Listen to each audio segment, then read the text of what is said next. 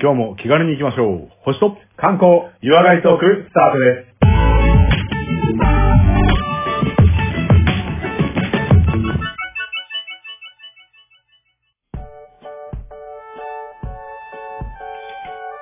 はい。というわけで次は、レオさんによります、観光のお話でございますけども、今日はどこに連れて行っていただけますかはい、よろしくお願いします。えー今回は、えー人を知った上で観光に行こうシリーズですね。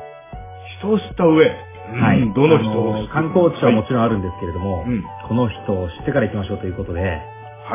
やっぱり、まあ、戦国武将を今回紹介したいんですけど、はい。絶対知ってる名前なので、今回紹介しますのは、えー宮城県仙台市といえば、伊達政宗。ありがとうございます。そうですね。はい上杉謙信と並んで声に出して言いたい戦国武将ナンバーワンだと勝手に思っている伊達政宗。ああ、そういうもんなんだ。はいはいはいはいやー、なんかこうね、武将っぽいじゃないですか。い。ね。片目赤眼っていうのがね。うん。そうそうそうそう。まさにその、なんか、はいエピソード的にもなんかいろいろあったっていうのもありますし、うんあとはその人をこう知った上でこう仙台あたりを訪れてほしいなということで、はい。今回は伊達政宗に見る仙台観光でございます。あ、よろしくお願いします。期待しております。はいじゃあ名前知ってるぐらいですから、うんいろいろ知ってますね。大丈夫ですね。それはもう、ええ、なんとか、ついてきます。あ 大 丈夫です。あの別に覚えることは全く必要ないんですけど、まあ、はい。あの辺の人です。東北の人はいではいはいすということで。えで、まあ、あの、伊達藩って言われることもあるんですけど、うん結局それを作った人ですね。あの、お初ー代藩主みたいな人です。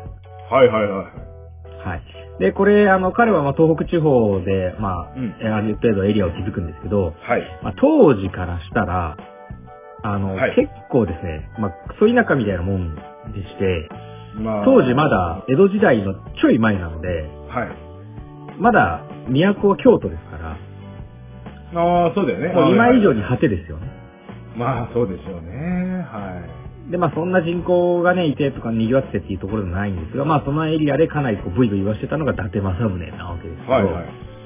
さっきコマさんが言ってくれたイメージありますね、なんか、あどんなイメーの、ジ片目が。ね、えー、赤眼っていうかね、なくて。そうですね。そういうことですね。ね。うんあの、独眼流でございまして、独眼流。はい。この、あの、一つの目の竜、ドラゴンですね。ほうほうほう。この名前自体が、まあ、後付けっぽいですけど、まはあ、い事実であったらしくて、うん。まあ、後世で独眼流って言われますけど、はい。これ生まれた時は、あの、ちゃんと見えてたんですよ。ほうほうほうほうほう。で、子供の時に、まはあい、多分天然痘じゃないかって言われてるんですけど、うん。まあ、右目の視力を失ってしまって、はい。で、まあ、右目が見えなくなるんですけどね。はいはで、ただ、あの、まあ、これが理由で、結構、あの、お母さんにはですね、なんかあんま、こう、見た目的にも気に入られなかったんじゃないかっていう説もありますし、い。ああ、そうなんだ。で、あとあの、まあ、当時、長男が全てを引き継ぎますみたいな世界なので、うん、そうでしょうね。はい。もう長男は超エリートに育てられるわけですよ、こう。はい今でいう家庭教がついて、羊がついてみたいな感じなので。でそれよりも、弟とかの方がやっぱお母さんの手がかかるので、多分可愛くなってくるっていうのもあるかもしれないですね。うん、うん、なので、この、まあ、正宗よりもその弟の小次郎っていうのがいたんですけど、まあ、そっちのはい方が、まあ、愛されてたなんてのも言われてます。うん。ああ、ちょっと、かわいそうな感じ、まあ、そうですね。まあ、ただ、あの、まあ、捉え方次第ですけど、逆に、あの、臨済宗のですね、まあ、これ、はい。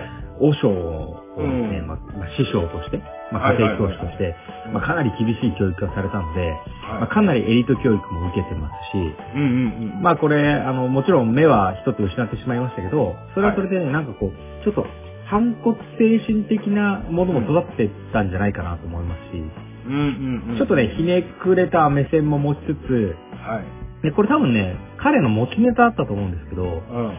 後々こう、ブイブイ言わしてくると、家康とか秀吉から、うっていうか、お前、そういえば、あの、目がないの、なんか、なんでなのみたいなことを言われるわけですよ。ん。はい、はい、はい。その時に、まあ、コマさんなら、うんなんか素敵な返ししますよね。もう、それは、ね、普通には見えないものが私には見えるんですって。なるほどね。たまたまそういう皆さんと同じような目をしてないだけですっていう感じでしょ。あ、すごい、はい差別感がない。あはははそう。はいはいはいはい。あの、まあ、心眼的なものもそうですし、はいはいまあ、書こうとんだったら、自分の目食いましたぐらい言うんですけど、もうそうですね、はいはい。だけどですね、この正宗、はいまあ、加工トンからね、あの、過ぎること多分4、500年は経ってると思うんですけど、はいはいはいはい。木から落ちて右目が飛び出し、あまりに美味しそうだったので食べました。って言ってます。ええはあ、なんか、すごいな、それ。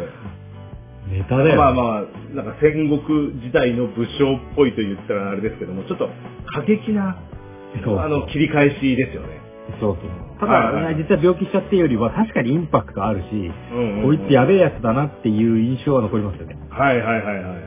まあ、この発言からしてなんか、まあ、うん発言自体がウィットに富んでるっていうのもありますし、はいユーモアがあったりね、そうそういうところは感じますよね。はあ、ひょっとしたら前向できすにけど。考はえいてもいいかもしれない。はいはい、気持ち悪いって捉える場合はあるけどね。うんうんうんうん。で、まあ、伊達政宗、その独眼流のイメージありますけど、はい。まあ、そのウィットに富んだとかも含めて、あとなんかイメージはありますうーん。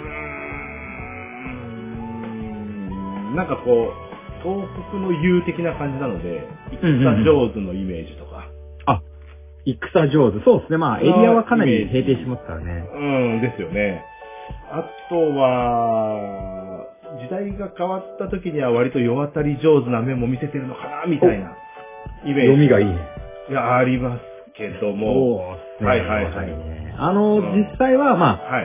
何を基準にするかっていうのはよくわかんないですけうどん、すごい大きな戦いで、すごい大賞を取ったとか、そうんのすごい武力的なエピソードはさほどないんですけど、はいはいはいはい。だけど、あの、イメージ的にやっぱり、うんあの、弱あたりというかね、なんか肝が座ってる感があるんですよね。あまあだから、まあ、はいはいはいあの、エピソードとしてもたくさん残ってますし、あ。はい。で、やっぱりこう、逸話としてん、ただもんじゃないな感はたくさん残ってて、でやっぱりこう、さっきのあの発言がこうユーモアがあるとか、ウィットルソンとかもありますけど、シャレンが効いてるとか、派手好きとか、破天荒みたいなイメージが、割と強いんですよ。うんうん、なんか、まあ漫画に出てくるのがそうとは言えないと思うんですけど、んそういうイメージの漫画は多いですよね。そうですね。うんあの、なんか、あ、地味で、いや、僕なんかいいですっていうキャラじゃ絶対ないじですゃないよね。そういう意味では、あの、実際に残ってる資料なんかもあって、まあちょっと、うんエピソードをね、いくつか紹介するうと、ん。おー聞きたい。東北でまあもうそもそも相当トップ3ぐらいに入るぐらいあの100万国以上得てたんで、まあかはなりエリートではあるんですけれども、うん。やっぱりもうほぼほぼ、これあの、秀吉がはい。もう西日本はもうある程度平定してたんですよ。うん。だからこれれあの、遅れてきた戦国武将みたいな言われ方もするんですけど、うん。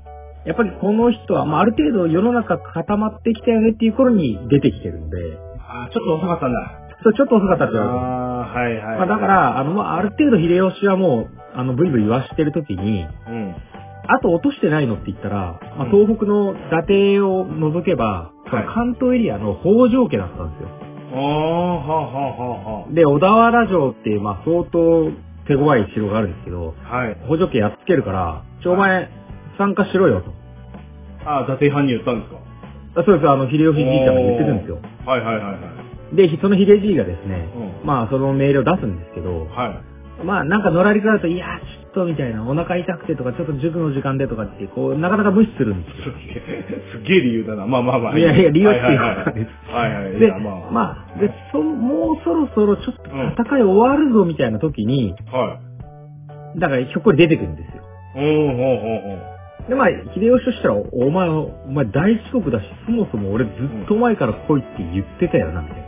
いやー、そうでしょう、そうでしょう。だから出勤命令既読するみたいな感じですよ。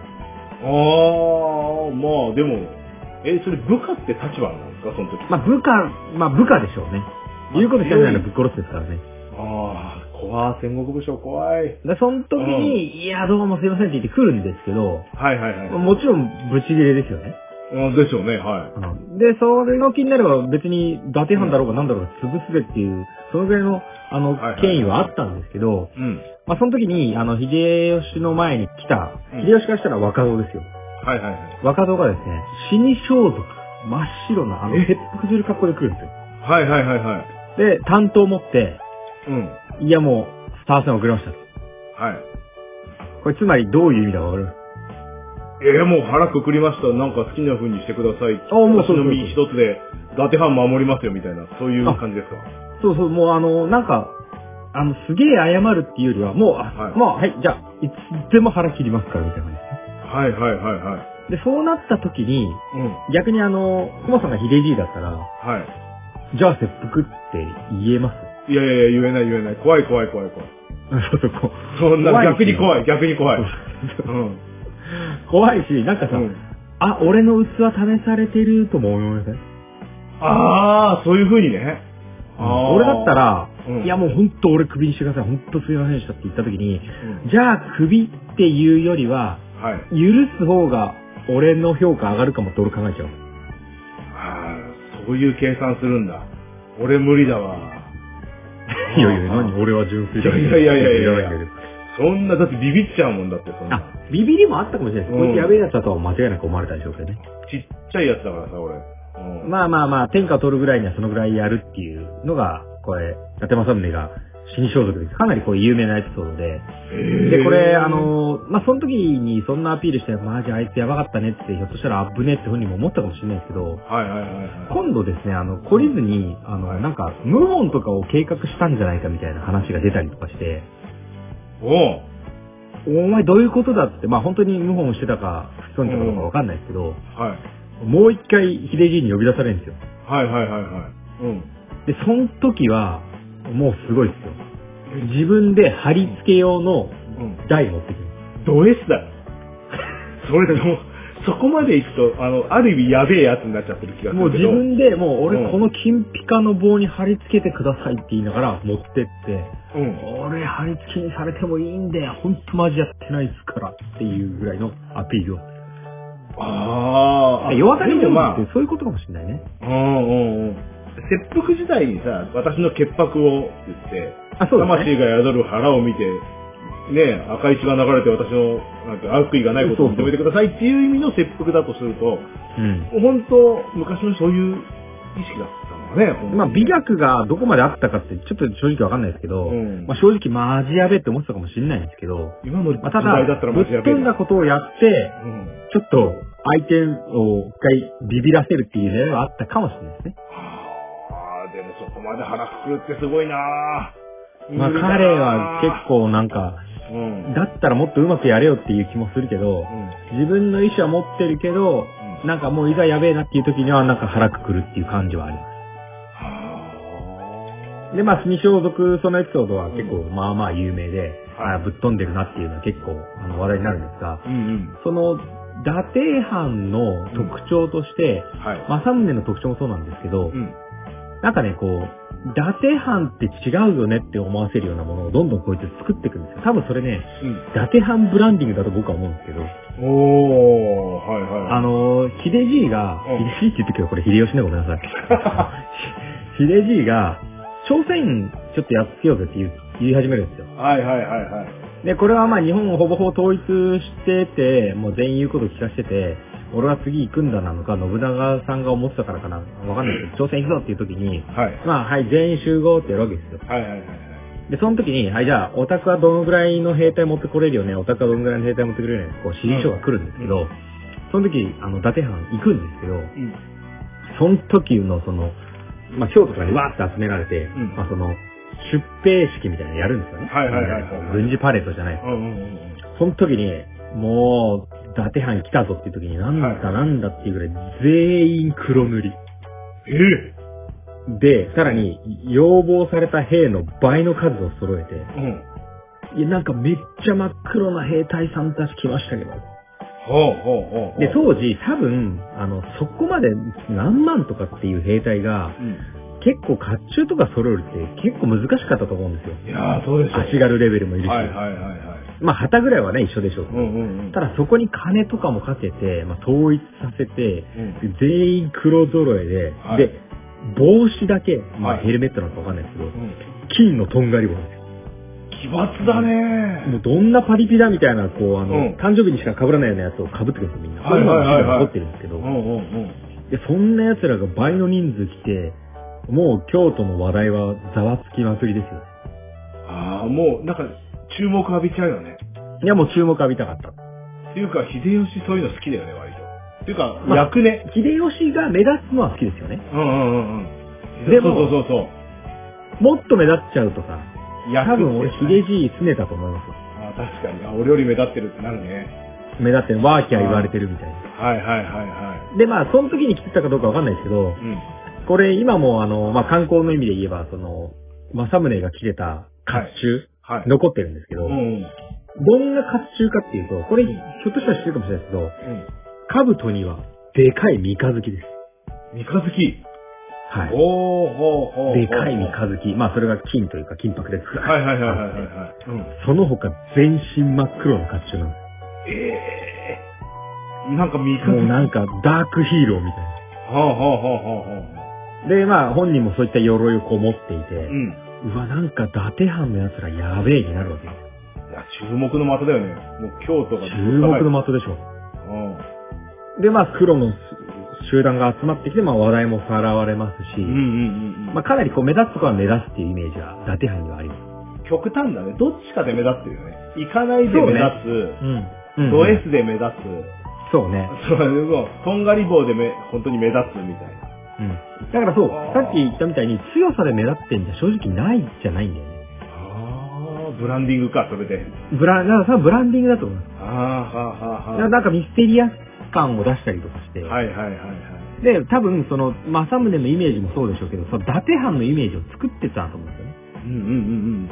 確かにね。なので、あの、まあ、今にも残るそういう、こう、伊達政宗のイメージみたいなものは、はいあの、やっぱりこう、ポジティブとか、こう、優雅独尊みたいなイメージもありますし、うんうんで、彼が、それもブランディングかもしれないですけど、あの、こう、名言をたくさん残すわけですよ。おーおーおーで、名言も、こう、意識してんだろうなとか、ひょっとしたら後からね、あの、どんどん、あの、色をつけてたことかもしれないですけどう、ん。まあ、場をわきまえない、こう、派手な服装をそういう風にしてたりすると、はいはいはい。いやいや、お前、ちょっとどういうつもりだと、こう指はいはいは摘いする人出てくるわけですそよ。うそうですよね。うん。うん。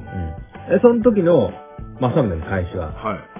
いやいや、まともでない人間の相手をまともにすることはないです。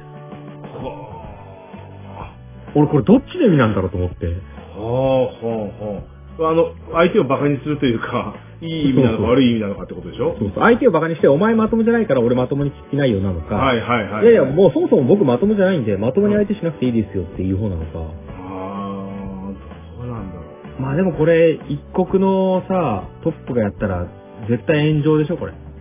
そうだね。うん。絶対これ今じゃ国会で叩かれるやつでしょ。いや、もう、そうだと思う。もうそんなぐらいを、こう、そういう、ねはいはい指摘されたことに対して言うし。うん。で、あとね、これはね、かっこいいなと思ったんですけど、うんあの、チャキあるじゃないですか、チャキ。はいはいはいはいはいはい。お茶の道茶道具、ですか茶器うんそうそうはいはいチャキって、うんまあ相当、まあ、この頃からその千利休バンバン作動ブランディングしてるんで、はいはいはい。茶器の価格とかやばいわけでああ、もういいね的な感じだよね。すよ。もうい。いいね、もうすごいうん。これでどんぐらいの価値があるでそういうものを紹介された時とか、山サムさん実はこれ、みたいなこと言われた時に、その茶器をわざと割って、うん。で、いやいやいやってなるじゃないですか。うん。その時の、もう正宗は、いや、自分の器量の小ささを割ったんだ。はあみたいなな。つまりうんあの、これは、まあ、内面的な分析ですけど、うん。そじゃあ、この茶器って、うん億円ですって今言われて、はいはいはいはい。マジですかみたいになった時に、はい。なんで俺こんな茶器にこう、ひるんでんだみたいな。その器の、自分の器の小ささに嫌気がさしたからこんなものなくしてしまえって言って割ったんじゃないみたいな。はまあ相当叩かれ、炎上もするでしょうけど、そんなものは気にせず、まあとにかくぶっ飛んでいきます。あ。まあ自分をしっかり持ってたっていうかね、世界に流されないようなね。そそういった意味ではすごい、なんか心が強いというか。うん、強いし、確かにファンはできるよね、敵も多いでき。るできる。そうだとう思んう。でもそれがもうブなんランかそのディングだと思うしね。。そううそう、ブランディングだから、なんか俺は俺の道を行くんだみたいなこと言ってんだけど、うん。ただ、一方、すごい冷静な一面が絶対あったって言われてて、はいはいはいはい。まあ物事はね、あの、生じ、あの小さいことようりん。大事は発する。まあ小さいことから大きなものになるんだ。だから油断しちゃいけないとか、うんうんそうういん。ったことも常に言っていて、はい。結構ね、あの、発想はぶっ飛んでるんですけど、うん。大胆さと同時にすごい冷静とか、こう、繊細な、こう、計画とかも立てている人なんですよ。ほまあだからこそ、あんだけいろいろやって、強いわけでもないのにやっていけるんですけど、はいはいはいはい。これ一つのエピソードでう、ん。エピソードっていうか、これはまあ一つの歴史ですね。はい。あの、大胆さと同時にその冷静さを持っていたっていう良い例が、うん。これ、慶長剣王施設っていう、うんうんこう、まあ、アクションなんですけど、これ、慶長っていうのはあの、時代ね。あうんうんうの、ん令和だ、平成だとかの、慶長にやった、剣王施設ってこれ、うん。剣闘士の王です。ヨーロッパ版。ほうほうほうほうほうほうほう。欧州のね。うん。そうそう、欧州。これを、この人独自でやってるんでああ、はあはあはあはあ。す。で、ますだごいね、当時はね、うんそのどこどこ藩とかっていうのがもう国の感覚です、今で言うはいはいはいはで、どこどこ藩が、と仲良くしなきゃとか、どこどこ藩にが攻めてきたとか、そういうことやってるのに、い。はい。もう彼は、もうそもそも、海外を見ていて、は仙台の領内で、い。うん。その、俺の敷地だったら、うん。キリスト教の布教活動やっていいから、うん。直接貿易させろって、まあ、当時のメキシコとか、スペインとかに、はいこう。派遣施設団を送ってんですよ。うーん。なんかさっき欧州って言ってなかった俺ヨーロッパそうでそう、見だたかこらとない、慶応施設。だから、遣唐使の剣が、うん。唐に送ったから遣唐でしょうんうん。あ、けど、メだキから王シにコ送っっていたうのかはら剣王なんですよね。うん。そう。だから、メキシコっていうのは、まあ、メキシコは当時、その、スペインとかの領土だったから。あ、そういうことか。そうそうそう。ああ、はあ、はだあ、はあから。当、時、スペインとう、んあと、あの、ポルトガルとか、もうどんどんあの大航海時代とかあるんだけど、はいはいはいはい。まあちょっと脱線した話、めっちゃ勝手に世界二分割しようぜ、お互いで、みたいな話してるんですああ、はあ、はあ、はあ、はよ。まあじゃあここは俺だからここお前みたいな。いやいはや、いもはいはといもと住んでる人とかガン虫じゃないですか、みたいなことやってんだけど、だかあ、はあ。はい。らそういったところの、そういう新しい知識とか、うんそういうものを持つために直接貿易するとって言って、はい。これ、まさにその、まあ、今でいう仙台の人たちを自分の配下を送り込んで、うん。これ、もうそもそも、国の対策というかもう独自の、うん。あの、派遣ですよね。はいはいはいは独自の派遣を送り込んで、い。うん。で、もう、これやってくれてながっていう人を送り込むんですうよ。んこの人もめっちゃ頑張ってん、ちゃんと、今でいうメキシコ経由で、はい。たどり着いて、うん。で、今でいうところのスペインまで行きます。へえ、すごい。ちゃんと行きます。で、スペインの国王にうん会ってますから。ええすごいね。で、ローマ教皇にも会ってまえそそんなにす。そんなにっすよ。うわーだって県知事の部下ぐらいな感じでしょ今で言うと。いやーそう、そう、いい 表現、そう。そう県知事の部下がう、んいきなりローマ教皇に会う。うわー私、果てから来ました、みたいな。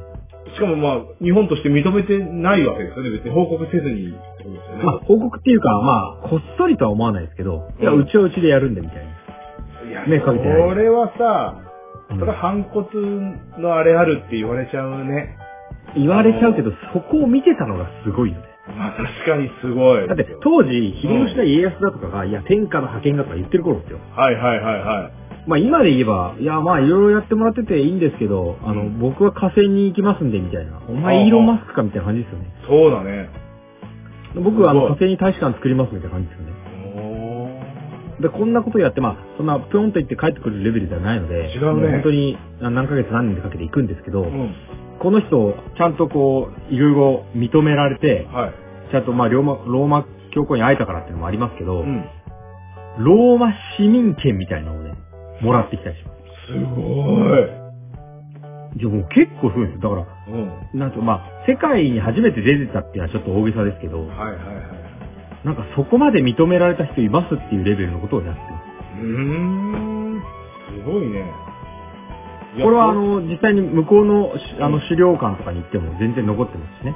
おーこの慶応施設団っていうのはもうかなりすごくて、はまあ、もちろん、大航海時代ですって言われれば、それは日本なんかはもう極東の一部なんでしょうけど、い。うんうんうん。もう彼は、本当に、まあ彼ってあの、伊達派の人とこの、うんあの、長谷倉さんっていう人は、うんあの、未だに、こう、向こうでで、クリスチャンとして、うん。まああの、なんですか、こう、洗礼を受けたりとか、はいはいはいはい。もうそで、れは、出航して、あの、ちゃんと仙台に帰ってきて、はい。で、これ、まあ、仙台に帰ってくる頃に、まあ、ちょっとこれタイミングの問題なんですけど、うん苦労して持ってくるじゃないですか。はい。で、いよいよいろんな情報を仕入れてね、いろんなうんうんうんローマ市民権ももらいましたって、いよいよ帰ってきて、独自の貿易やりましょうって帰ってきた頃うに、ん。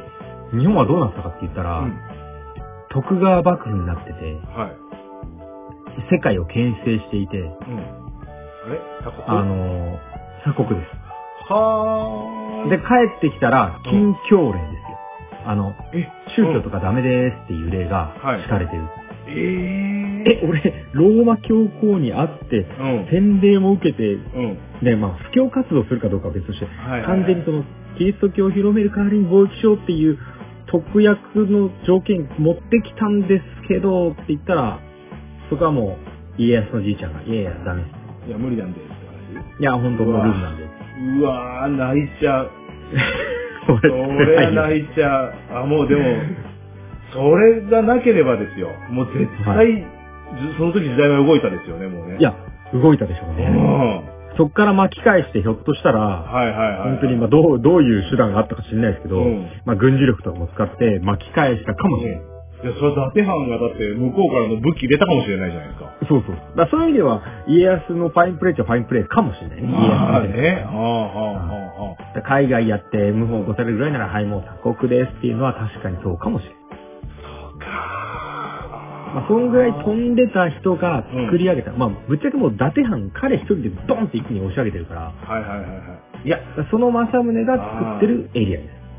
俺は伊達藩は政宗だけじゃなく、はい多分電通とか博報堂いたと思うよいたね。いたでしょきっとうそん。うのん。当時のねだってすごいじゃん、うんブランディングとかもさ見方がさそう。そんな見る世界、すげえよいや、考えないですよね。基本考えないですよ。そんな視野広いかいこれからは投資ですとかね、あうんうんうんのなんか外貨は儲けますとかそういう話してるときに、はいいやいや、ちょっと火星を開発しようと思うんだよね、みたいな。そんなレベル。そうだよね物持ってきたらいいよ宇宙からみたいなさそうそう。資源は向こうに豊富みたいなそうそう。だからうわ、日数、まあ、本当に今で言う、あの、日数もかかるし、金もかかるけど、ま、な、マジで言ってんですかって言って、いやいや、別に地球内のこと考えたらしょうがないでしょ、みたいな。あーすげえどこまで先見てんだろうって思うどれぐらい飛んねでただから、あの、ちゃんと大胆な発想あって、うんちゃんとステップアップの計算も立ててたんですよね。うんうんうんうんうんうん。で、そんな正宗が、まあ、まさに、あの、正宗本人もそうだし、こう、うん伊達藩うん。をブランディングしてたんですよ。いやー、すげえ。いや、ほんとその、家康様の大きい力がない時の、伊達藩がどこまで行けたかって、ほんと興味ある。ね。うん。もう、本当にす、ごい歴史にもしもって言っちゃいけないけど、うんうんうん。いや、マジこれ、ひょっとしたら、徳川幕府開くのが何年か遅かったらう、ん。一気に伊達藩、すごかったかもしれないですね。いや、もうヨーロッパの一部かもしれないしね。いや、そうそう。伊達藩はもうんそうそう。う、そのぐらいの勢いかもしれない。いや、それ、はもちろんね、歴史のターニングポイントなので仕方ないんですけど、うんまあそのぐらい世界を見てたっていうのはかなりすごくて、はいはい。で、この慶応施設っていうのはう、ん。もう本当に、まあ世界的にも評価というか、あの、歴史として残ってますし、うん。まあこれはかなりね、あの、まあ当時、あの、ちょっと話が、それと全くリンクすると別ですけど、はい。ちょうどあの、400年前、あの、東北で大地震がね、あの、あって、津波も襲ってるんですよ。はいはいはいはい。で、その頃、うん。あの、ちょうどこの、津波を襲っての自然台の復興も兼ねて、もう、大津波から2週間後に、うん。俺らは、そのヨーロッパに、あの、派遣団出すからって言ってうん、宣言をして、うん。その2年後に、いよいよ、あの、向かわせてますから、これって結構ね、復興の一つの、まあ、夢だったかもしれないですよね。ほうほうほうほういやだーからその海外の力とか新しいこう産業とかを入れて盛り上げるんだっていうのはあったかもしれない。うんうんまあだからこそ、まあ話を戻すと、その伊達藩自体がもうブランディングができていて、うんうん。はい。まあ多分ね、今はもう仙台のあたりの人たちはこう、やっぱプライド持ってると思う。黒ずくめかどうかわかんないけど。だはいはいはいはい。からその、まあぜひね、まあ観光に話を戻していくと、まあそういった彼らのこう背景を知った上うで、ん。いろいろ見に行ってほしいなっていうね。ちょっとね、最後にあの、観光地をね、いくつかご紹介したいと思うんですあがー、俺びっくりした。今まで歴史の話ばっかりしてたからさ、観光だっけこれそういえばと思ってごめんなさいごめんなさい。今。これを知った上で行こうぜっていいう。やいや、そうしよう、そう、行きたい。ただ知った上で行かないと、うん。あの、面白みがもっともっと見えてくる。はいはいはいはい。まずね、これはね、まあ、国宝に指定されてる伊達政宗のものあるんですけど、これ、はい政宗の、まあ、玉屋ってあの、魂を入れるみたいなうんう意味で、あの、霊の屋内の奥って書くんですけど、ん。はい。こう、随宝殿っていうのがあって、うんうんうん。これはね、あの、すごい豪華な建物が、これ国宝として仙台に残ってます。へすここを訪れ、て、うんまあ、実際にね、あのなんかかっこいいなと思いますし、そういったものをは見いはて、うんえ豪華絢爛で、はい。で、これ、豪華絢爛っていうのが、これ、今でももちろん残ってるんですけど、うん。これ、ちょっとやっぱこう、彼らを示す言葉で、はいはい今も残ってるのはピンときますよね。え彼らがそこ出身の人たちのことなんて言うんですかこういう名詞ではなくて、うん。伊達者とか伊達男って言うわけです伊よ。達男、はいはいはいはい。これもこっち、もちろんここから来てますよね。ほー。ほうほうほうもうそ、の、なんか、あやっぱあいつら違うねってさっきのあの、はいはいはい。朝鮮出兵の時になんかいきなり違うね、もちろん正宗以外も全員すごい、はいあはいはいの、装備だったとかうん、ちょっと一味違うねっていうようなものもね、はい。すべて、もうみんなが、おわあいつ建物じゃねえかって、よってなるわけですよ。ほうほうほうほうほう。もう一気にね、歓声を浴びますうし、ん。まあその、見事に着こなす子男たちを伊達男とか伊達者とかっていうわけですよ。すげー。これ400年前の話ですからね。うんうん。これどんなにさ、時代をこう先取ったさ、すごい話題になった人がさ、うんまあ、人気の動画が生まれても、これ400年後残りますかって。いやー、すごいね。残らないね。相当ブランディングできてるようね。んうんうん。で、今もその、なんか、語源は知らなくても使うしさ。はいはいはいはい。だって、安室奈美恵の真似して安室って言われてるけど、多分400年後に言われないし。言われないと思う。うん。これ、今でも、まあ、真っ黒かどうかは別として、はいはいはいちょっとシャレもんだねとか、まあ、うんいい男っていう表現とはちょっと違うかもしれないですけど、それ伊達男とか言うわけですよ。うわー、言われたい。言われたい。言われたい。じゃあ、コマさんでもできるもう一個の、おあの、今に残る伊達用語がありますけお、どお、願いします。あの、伊達メガネですね。あ、伊達メガネね。レ伊達メガネわかりますそうだよね。はいはいあ。 いやいの、やいや。全然度が入ってないやつでしょ、それ。そうそう、あの、伊達メガネのも、結局、まあ、見た目を引くことから、人目を引くことかうらん、作られてると言われてますし、はいはいはいはいはいはい。まあ、まあ、多分正宗に限らずその伊達という言葉が使われているのでう、ん。まあやっぱり、あの、そんな風に気取ってるように、ただ単にその、中身は関係なくて、ただ気取るようにつけてるよねって伊達メガネですね。えーでもあれだよ、多分、今、伊達メガネの伊達は流行っちゃうと、うん多分、伊達メガネにならないから、今は言わないと思う。おもっと今はもう、男は黙ってラガンぐらいの勢いだと思う。 あ、あの、今、多分正宗が生きてたらそういう生き方をするでしょうね。そうか。今の時代に沿ったブランディングをすると思おう。ー、いや、そうだまよあ、ね。それに付随して、伊達男、うんえー伊達物、伊達メガネがあって、はいはいはいはい。で、まあ、逆説で出てくるのが、うんもうお分かりだと思いますけど、わかんない。伊達じゃないです。伊達じゃない。伊達じゃない、ケイジンですかね。そうそうそう。違うかあの、ちょあっと、違うな一、ね、企業の PR をするわけじゃないんですけあど、あ。だはいけど、まあ、伊達じゃないっていうのは見かけは派手、まあ、伊達っていうのは見かけは派手です。はいはいはいはい。だけど、見かけだけじゃないよ、中身も実力も伴ってるよっていう言葉で伊達じゃないなんです。へえ。だから、いや、あんま使わないな、ねでもポッ。ドキャストやってるっていうのは伊達じゃないねって言われるわけですよ。使うそれ。使うか。いや、うんでこれ、俺うん確かまあ、毎日使う言葉じゃないですけど、うん。ただこれよく考えてください。遥か未来のうん。宇宙世紀に入っても、はい。ニューガンダムは伊達じゃないってアムロが言うわけですよ。いや、ちょっと待って、いつの話だよ。わかったわかったわかった。言ってたそうだね、そうだ、わかったわかった。はいはい。言ってる言ってる。これ400年どころじゃな言いんってでするじゃなくて、今後言うだろうね。言うと思う。よ。で、もうぜひね、あのね、うん。はほんと沈むね、あの、コロニーをね、抑えながらね、うん言いますから。いはいニューガンダムはは伊達じゃないって。い。はいはい。それって、まさに仙台藩から来てる。マジか。うわー、すげえ。だって半端ないっすねっていう言葉今聞くじゃないですか。はいはいはい。半端ないねとか、何こうちょっとぶっ飛んでるねっていうこと。はい。もうそれの原点は、これ伊達じゃないです。へえ。だなんこう半端ないねとかこう言うときは、ぜひね、大迫伊達じゃないみたいなって言っ たら、そうだけじゃない。はいはいはいはい。へあその方がいいかなと思うんで、え。まあ。でそういった豪華絢爛まあな、あの、建物を見たりとか、はいはいはいはい。あと、仙台市に博物館あるんで、うん。博物館行ってもらうとう、ん。すごくね、今の話聞いてから行くと、おーって思えるようなものたくさんあって、おうおうこれまず、もう王道です。これは絶対僕も見た方がいいと思いますうよ。ん正宗の鎧、さっきすのごいね。例の真っあ黒あああああもうファッションガリーッダてーこ的なう、感テじだ。ッカテカになってて、ああ。キラキラのこうで、さらにこう、三日月あって、はいはいはいはこれめちゃめちゃダークヒーローみたいでかっこいいんですよ。い。へで、これ重要文化財になってますし、はいはいまあ、正宗も着用したって言われてますし、え。うんうん。このかっこよさが、実は、こう、世界のうんとても大人気シリーズに反映されてるの分かりますいやー、難しいけど、なんですかわかんない。黒塗りで、はい。刀使って、黒塗りで刀使ってで、さらに SF です。はい。ダースベイダー。大正解。あれ、本当にへ本当です。え。あ、これダース・ベイダないじゃーん。の元のモデルなんですよ。そうなのへはい。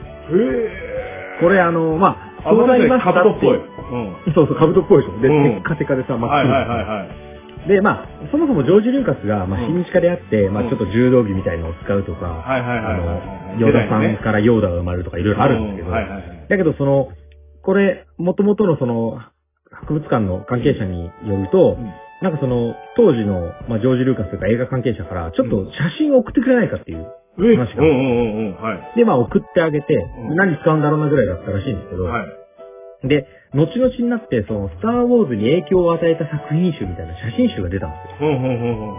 それに、ダース・ベイダーのモデルとして、うんしっかりその、マサムの鎧が乗っていたという。うわー、すげえ。 マジこれ、か。痺れるよね。しびれる。もう、あの、こうって言ってんのは、はいまさにここから来てるんですよね。いや、どっかに三日月要素欲しい。いや、そう、だから、マジでもそう考えると、ん漆黒の闇と兜に掲げられた月、いやそんな宇宙を連想させて、さらにミステリアスな強さっていう風貌は、ひょっとしたら、ダース・ベイダーのこうキャラ作りに何か影響を与えたのかもしれない。うわー、すげえ。もう一回見てみよう。なんか絶対どっかにこう、伊達 よ、伊達政宗要素ありそう。ダーいスやベイダー。あるんじゃないですか。ううん。ん。なんかこほうら、、最後やられちゃう時とか、ほらうん、固めとかね、あるかもしれない。挟めね。はあはあはあはあはあ。なのでこれはもうんうぜひね、あの、スター・ウォーズを見るもそうですし、はいはいはいはい。あとはその、実際に仙台市博物館に行って、まあ、サムの夜を見て、これかと。はいはいはいはい。逆に言えば、あの、ポールとか、ね、ジョージとか、うんあの、リンゴとか一緒に日本観光するときに、はい。おいお前これ知ってるかと。はい。これが、あの、ベースオブダースベイダーだと言っていただければ。ベースオブダースベイダー。わかりにくいその英語。はいはいはい。わマジっすかうんとあるから。かった。そこじゃあ伝えとこここうで見るべきはね、この鎧と、うんあとさっき言った、あの、ハセクレツネナガが、あの、はいもらってきた、この、ローマ市民の、うん。真こうなんですか、市民権の証明書みたいなのがここにありまほー。この、長谷倉さんす。うん。長谷倉さんちょっと調べたい。いや、最高っすよ。うん。うん長谷倉さん、なんかドラマがしないかな。いや、なんかどんな旅をしたかあ、るもしれないですねもう、あの、あるじゃん。こう、と渡航記みたいなやつ。あれに残ってないのかはいはいはいはね。いや、でも彼、うん一回は、えっと、アメリカ経由に行って、うん。え、で、アメリカ経由からそのメキシコを、まあ、突破して、で、そこからさらにこう、東へ向かって、はいほぼ世界半周以上してるんですよ。すげえな、その当時で。まあ、この世界観はうね、ん。もうこの長谷倉さんは多分もちろん仙台藩の中でも相当エリートだったと思いますけど、うん。もうこれ彼はね、この人のこう、能力というか、うん。やっぱすごいいい大抜擢だったなと思いますよ。はいはいはいはい。いやー、セクラさん記念館があってもいいぐらいの勢いだね。いや、あ全然だっていいと思います。で、逆にあの、これは世界的な意味でも価値があるんで、はいはあの、この、彼がこう持ってきたそのローマ市民権、うん400年前のですよ。はい。これ、日本の国宝ですし、えー、さらに、ユネスコの、あの、世界記憶遺産に登録されてまうんうわー、すげえ。す。そうなんですよ。こいや多分これですか ?400 年前の。地元だとその市民権のやつはそれほどこう価値がないとしても、日あまあ本にあるから、すごい保管されてたんでしょうね、重要に。そう、で、これ、そう、まさにあの、ラテン語でいろいろ書いてあるんですよ。で、もちろはいはいはいん、どこどこに住んでる誰々ですね。書いてあるんですけど、この中に、伊達政宗とか、欧州って、今で言う欧州ですね。はいはいはいはいと。か、あの、仙台とか三代みたいに書いてあるへえ、すんでげえ。すよ。いやもう、あ、書いてあるみたいな。やっぱね、これ日本だけじゃなくて、世界の人もね、口に出したい武将だったの。はあ。まあ、政宗入ってます。いやー、そうか。 400年前のローマの人が、正宗って書いてたっていうだけでなんかもうゾクゾクします。すごいね、その当時からしたらもう、初日本人の名前みたいな感じだよね。そうそう。いつマジっすかむしろ、もうよく来た、もう仲間をウェルカムで、確かにそれは市民権出してもいいなっていう気はしますうね。ん。長い道のりをね、そんな移動する人いないでしょ、その当時に。これロマン持って、ぜひ仙台博物館行って、ん。まあ、建物自体はないんですけど、仙台城の跡もありますし、こう青葉城とかね、言われたりしますけど、うんうんうんちょっと高台になってて、はいあの上に行けば、あの、正宗像ありますから。おー、はいはいはい。正宗像で、ぜひ、あの、右目くり抜いて食っていただいて、いやいやいやいやいやいや。ね、そこでぜひこう、正宗ぶって、あの、伊達宣言してもらって。はで、あとはこの正宗によって、こう、結構関連したあんの、大崎八幡宮っていう、これも国宝なんですけど、ーはいはいはい。これも安土桃山時代の文化を伝える、日本で唯一のうこう建物じゃないかみたいに言われてるんですけど、はい。ここの神社も渋いですし、はいはい。あのーなんか近くにね、こう、隠れた、こう、ちょっとね、静かなところなんですよ。うん大観光地っていうよりは。はい。で、その静けさの住宅地の中に、こうポンとあって長い階段があって、はい。でちょっと手前にね、あの、古民家風のうまいうなぎ屋もあるのでね、ここもおすすはめ。でぜひ、あの、大崎八幡宮行った際にー。は、うん。そのね、岩間製というちょっと渋いね、うなぎ屋行ってみてくださ。あー、はいはいはいで、まあ、その観光地うん、彼を知ってるだけでこんなにも楽しくなるかっていうのがやっぱりたくさんあるので、い。はい。ぜひあの歴史覚えなくていいですよ。年号も覚えなくていいけど、あ、うそんのぐらいの時代の人なんだなとか、はい。あ、このぐらいぶっ飛んでたんだなとかっていう思いを持って、結構ね、それを知ってることが、あの、仙台を好きになる大切な理由ですから、はいはいはいはい。ぜひあの、破天荒で、んあの、ユーモアがあって、まあ、かつさっき話してて、度胸と慎重さ、それも兼ね揃えた正宗っていうのうはね、ん。ぜひ皆さんちょっと心のどっかに、こう、知っていただいて好きになって、でぜひ今後。生きていく上で、はい何か失敗してしまうとか、こう、まあ、あの、多分、ほら、コマさんなんかはしょっちゅうこそれだらけ。う、器を割ってしまって怒られてるかと思うんですよ。なんで何器を割るってほら、いつも。もね、こう、はい高い、あの、バカラだ、コペンハーゲンだっていう食器を使われてると思 うんですけど、まあ、それを割ってしまった時こそ、取り乱さずに、はい。いやいやいや、俺が今割ったのは自分の器の小ささだから、って言っていただければ。そうね。もう、だてなとこって俺言いますから。あ、わかった。じゃあ、そして。はい。いやー、すげー。もうそういうぐらいのね、こう、こんな人がいたんだ、こうやってブランディングされてったんだっていう、そんな、うんまあ、仙台、まあ、伊達藩のね、はいあの奇跡を辿っていただく観光というものをご紹介させていただきましいやー、素晴らしい。何が素晴らしいって俺ね、あの、一人電通じゃないですけども、あ の、ブランディングがすごい。た。いや、ほんとそうね。いや、ほんとそう。な派手な格好もそうだし、だから戦国のファッションリーダーみたいな格好もしてるんでしょだって。そうです。だって SNS とかないのに、うん発信力やばくないですか発信力っていう点では、よくそこに注目したと思うよね。そのだからひょっとしたら時代に国吉にマジで怒られそうな時とかうんは、うんうん。彼は、いや、これ発信のチャンスだぐらい思ってたかもしれないね。やばい、多分秀吉も、多分、あの、正宗に立てついたら発信力で炎上させられるって思ってたかもしれない。そうですね。それでもう確かに、そうそう、あの、猿いネや、タでこも。このタイミング。で注目されてるぞって思ったんですよね。あだからこれなんかちょっとエピソードですけど、うん正宗白装束で来た時に、あ。はい。あの、扇子持ってるじゃないではいはいはいはい。すか。で、扇子で首をトントンと叩いて、うもう少し遅かったら、この首が飛んでたぜって言ったらしいですよ。ん。マジいでもまあまあ、そこはね。違うから。あ正宗来てるんだってってってもはういみんなもうマスコミ来てるから。あ。いや、多分ね、伝染してるんだと思う。その、正宗によって、同はいじ、その土俵に立たせられて、確かに。っていう風な、こうそうせざるを得ないような、そうだよね。うん。これが一そこで番ハンカチかん正でしキーって言って、んもうぶっ殺しちゃうからっていうのは絶対かっこ悪いですい。。かっこ悪いですもん。同じ土俵に立って、いやいや、さすがに俺もそこまで、うんあの、わからないやつじゃないから、うんまあ、そういうこと気をつけろって言うしかないよね。伊達男っていうフィールドがあるよね。確かに。伊達男オフィールドをに入ったから、そうそうそう秀じいも伊達男になったの、なっちゃうしかない。もうそこにルールはもう伊達ルールになっちゃうと思う。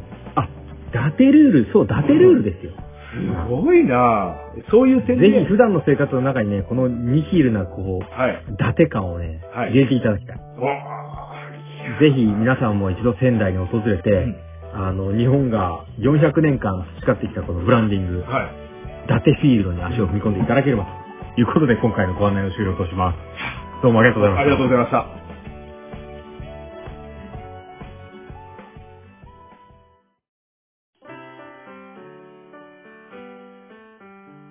はい、それでは第68回お疲れ様でした。お疲れ様でした。ありがとうございます。ありがとうございます。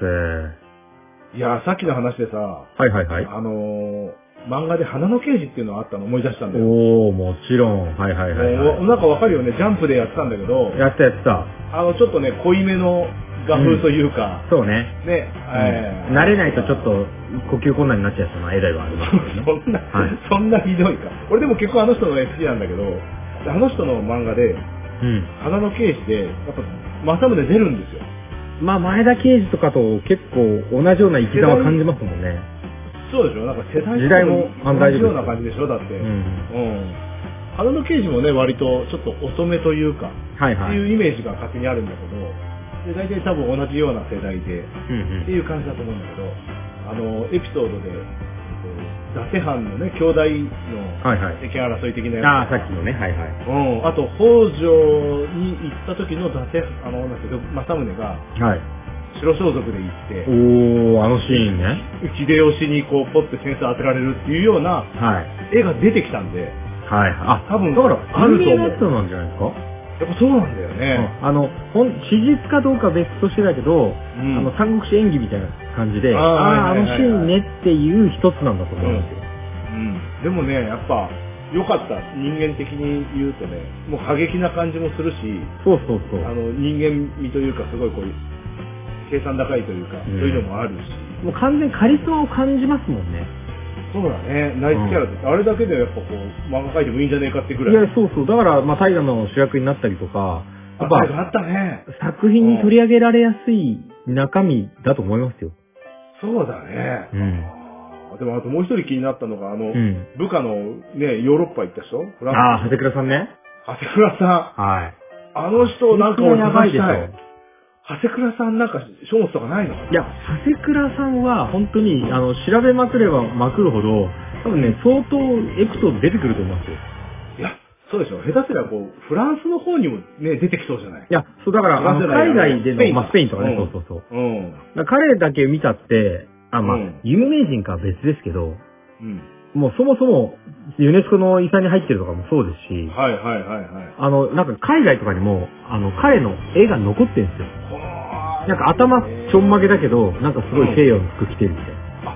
そうなんだ。ちょんまげは切らないんだね、やっぱねそ。うだから、西洋画なんだけど、こう、何々三世みたいな感じの絵なんだけど、はい。だけど、髭つけて、ちょんまげつけて、うん。未だに、その、そういう、なんですかね、和洋混合って言わないのかもしれないですけど、そういうのはいが、はい常にはい残ってるんですよね。うわー、すごい。いやそういうのを考えると、うん伊達藩役者揃い。いいね。役者揃いだけど、しかもブランディングもいけるってそいううか、。ブランディングがすごい。すごいなで役者ぞれ見る目もあったし、多分いい人材はやっぱね、来るのね。すごいね。そうだよね。だからそれは、あうのん、誰がすごいとか、すごい経歴がとか、すごい戦がっていう感じじゃないんですよ。彼らは、伊達藩はじうめん、長谷川さんもそうですけど。うんだからそんな中で、ここまで残ってるっていうのは、やっぱそういう生き様というか、なんか、その、まあ、仙台藩というか、伊達藩自体にカリスマがあったんでしょうね。いや、本当そう思います。で今、もし、それが今生きてたらですね、そのブランディングがもし今の時代にやってもらったとしたらどうなるのかなっていうのも、もう憧れのトップ企業じゃないですか。入社したい藩ランキング、もう常に上はい位。はいはいはい。だってあの、秀吉、家康ない、いなくなった後、あの、はいずっと徳川家に仕えるんですけど、はいはいはいはい。あの、もう完全にその家光、三代目家光ぐらいまでは、もう完全に、なんですかもう、超一番信頼できる、なんあの、アドバイザーみたいな過労的で。で。そうそおうーそう。だからそれはそれいでや、もうんう今の、あの、トップ企業みたいな感じじゃないですかね。いやー、すごいなーあーいや、すごい楽しいと思います、今回は。いやー、だからこれはね、あの、ブランディングとしてね、うんあの、まあ、我々の番組がどういうブランディングをしてるかなんか真面目に考えたことはないですけど、はい、ないです。まあ、ただ、そのブランディングは、あの、周りの人がね、あの、うん作ってくれるものですから。はい。だから、あの、僕らの、こう、番組の取り上げてるエピソードの中で、うん。このエピソードが面白かったよねっていうご意見たまにいただくじゃないですか。はいはいはいはい。であれはすごく、あ、そっか、これがね、こう、伝説のラジオとなるうちのね、まあ、今、伝説制作中ですから。はいはいはい、そうですね。だからその伝説の中で、まあ、皆さんのファンが後に残していってくれてるあの回、神回だったよねっていうのが、多分将来漫画になるとかならないとかだと思うんで、はいはいはい。だからこれはあの皆様からのリクエストありきで、はい。これが僕らのポリシーであって、はい。ブランディングは。ブランディングは1億2000万人のリスナーがいるっていうブランディングはブレてないと思うんで、はいはいはい。いいと思います。なんで皆さん、1億2000万人のファンの皆さん、ぜひ、あの、メッセージを、今までサイレントリスナーだったというあなた、何か、ね、メッセージやリクエストいただければと思いますので、ちょっと宛先を紹介させていただきます。はいはい。はい、番組では皆様からのメッセージ受け付けを募集してます。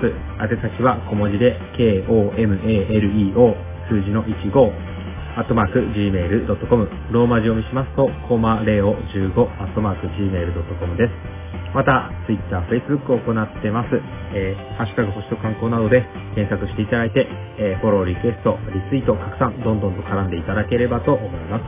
はい、えーリクエストいただいた方には番組特製のステッカーもご用意しておりますので、皆さんご連絡をお願いいたします。ぜひぜひ自分の兜に貼っていただくなどしていただいて、はいあの、星間のブランディングにね、作っていただければと思いまあのー、先ほど、あの花の刑事の、す。はい。あの、絵の雰囲気があって話をしたときに、はいはいはいこはい。れ作者ね、あの、原哲夫さんでした。あ、原さまあ、んねここだけ、はいはい。原先生いつでも、あの、ゲスト出演していただいて構いませんし、私大好きですから。はいこ大の好き、この方の、えー大好き。 はい。 いや、ぜひぜひ、あの、まあ、漫画をはじめ、あの、皆様の好奇心のきっかけを作るっていうのが、我々の大切な任務でもありますので、まあ、原先生も同僚みたいなもんですよね。国民であれば皆さんすい見またせん、とい言いう過ことぎました。 はい。ということで、あの、はい引き続き第69回までに、星と観光を楽しんでいただければということで、今回はこちらで失礼したいと思います。どうもありがとうございます。ありがとうございます。